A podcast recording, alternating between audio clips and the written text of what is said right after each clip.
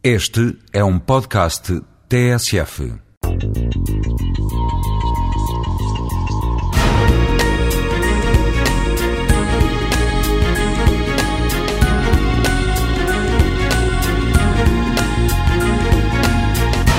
Uma das maiores conquistas das tecnologias é o facto de tentarmos dar acesso a cidadãos e entidades que estão em regiões geograficamente remotas.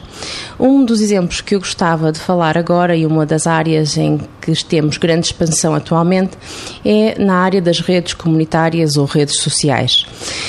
Vou dar dois exemplos concretos de projetos que estão a acontecer. Na área de redes sociais, o que é que elas são? São redes que surgem de forma espontânea, promovidas por qualquer pessoa que mora num apartamento de uma região como Lisboa.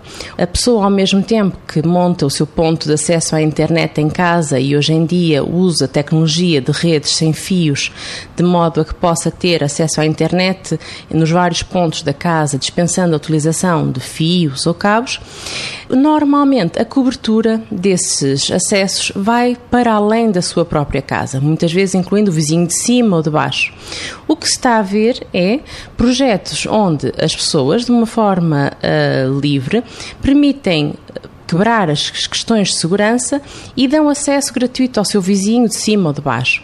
Isto multiplicado pelos 10, 20 vizinhos do seu prédio faz com que, de repente, um prédio, uma comunidade, seja um fornecedor de serviços de acesso à internet gratuito.